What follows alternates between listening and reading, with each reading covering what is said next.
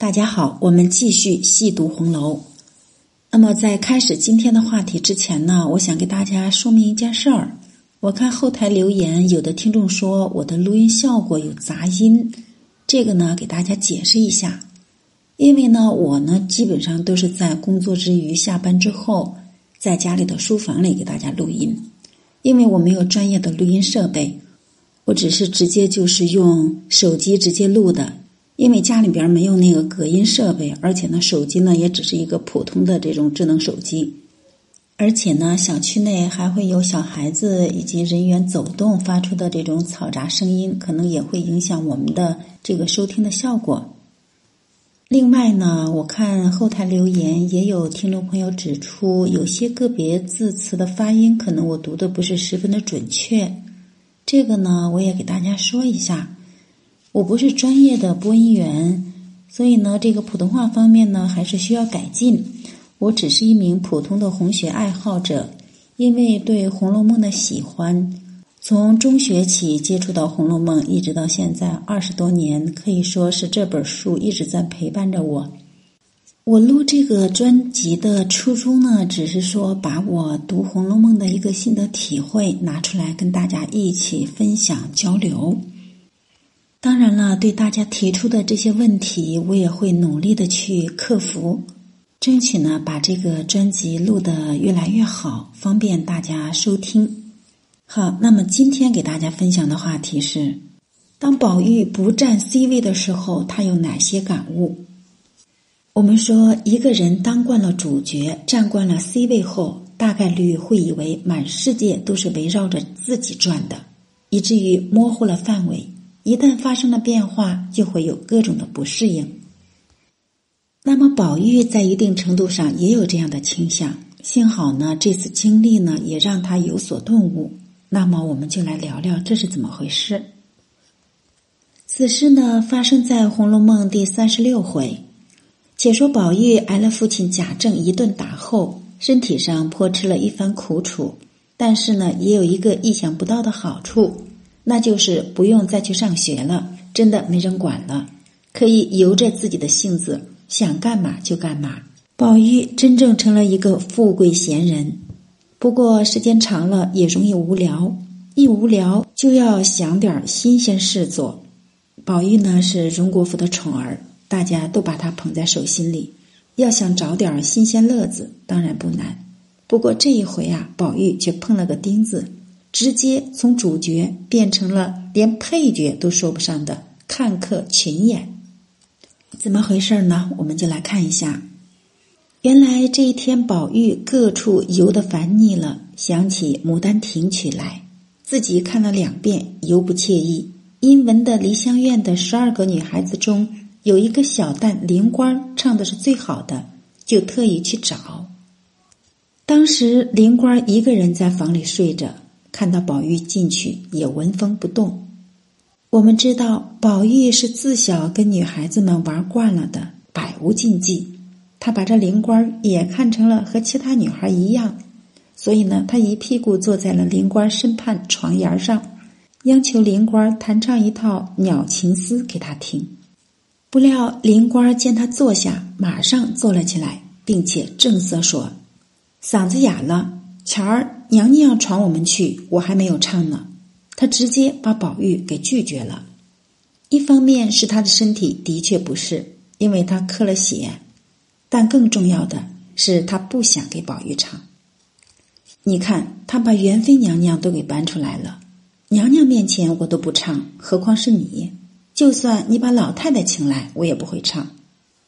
这时，宝玉才看清楚，原来这个灵官儿。就是前些天他看到的雨天在地上画墙的那个女孩，但这个时候他可来不及多想，因为有生以来他是第一次被一个女孩这样拒绝，他根本就没有心理准备。《红楼梦》原文这样写：宝玉从来未经过这番被人气焰，自己便讪讪的红了脸，只得出来了。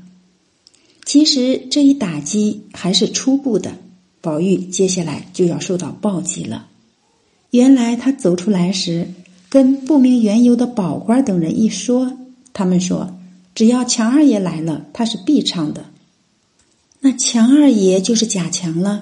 当年为了迎接元妃省亲，贾府到江南采买唱戏女孩组建戏班子，王熙凤让贾琏安排的负责人就是他。宝玉听到这个说法就纳闷了：为什么我叫他唱，他不肯唱；贾强叫他唱，他就唱了呢？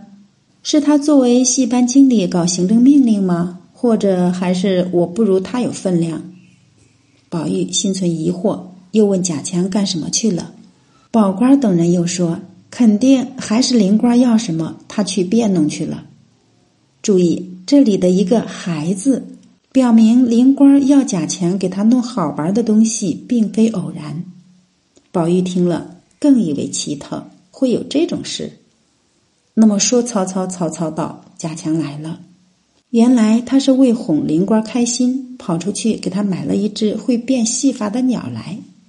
于是宝玉难得的作为灯泡，观摩了贾强和灵官谈恋爱。说起来，灵官对贾强也是拒绝，但是这种拒绝与刚才对宝玉的拒绝有根本的不同，那是一种距离感的不同，也就是亲密度的不同。”我们来看当时的场景。当时贾强走进林官房里，就跟他说买了好玩的。林官也马上起身问买了什么，然后贾强就给他表演了雀儿衔棋。贾强以为肯定能逗林官欢喜了。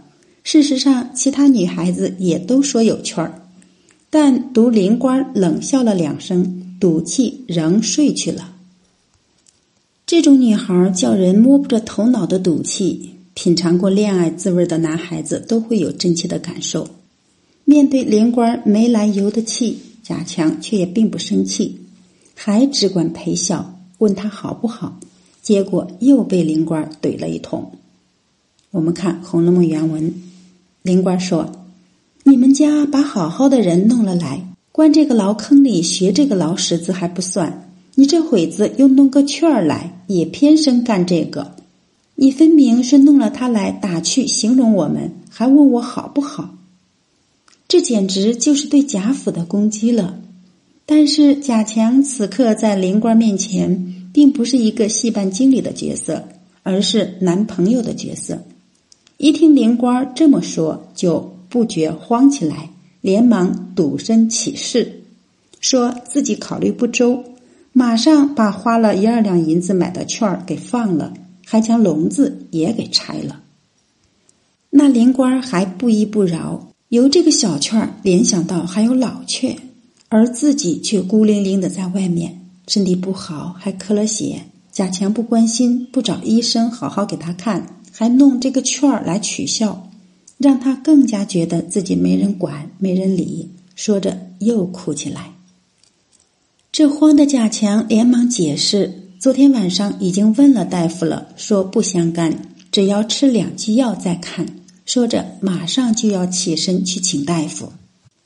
这时，灵官却又叫住他说：“现在大毒日头下，你赌气去请了来，我也不瞧。真是用最狠的话表达最深的情啊！你看，灵官拒绝欣赏贾强专门为他买的玩意儿。”拒绝贾强为他请大夫，其实都是因为他与贾强有着非常亲密的关系，可以肆意发脾气。他的拒绝是因为他与贾强之间没有距离，这种无距离甚至超过了宝玉和黛玉，因为宝玉和黛玉的爱情并不像贾强与灵官这么简单。那么此时此刻，宝玉却已经吃了。明白了灵官画墙的深意，再也站不住，抽身走了。而贾强也一门心思在灵官身上，把礼节都忘了，顾不上送一送宝玉，倒是别的女孩子送了出来。那么回院后，宝玉就和袭人长叹说道：“昨夜说你们的眼泪单葬我，这就错了，我竟不能全得了。”从此后，只是个人各得眼泪罢了，并且自此深悟人生情缘各有分定。由此可见，任你在很多情况下都是稳稳的主角，有强大的主角光环，却也难免在有些场景中，甚至连配角都不是。这也是宝玉，就算他站惯了 C 位，也并不能永远是主角。当然了，这种感觉也不仅仅体现在情感关系中。也许这对我们每一个人都会一种提醒：什么时候都不要太以为自己了不起。好，我们今天就读到这里，下次再会。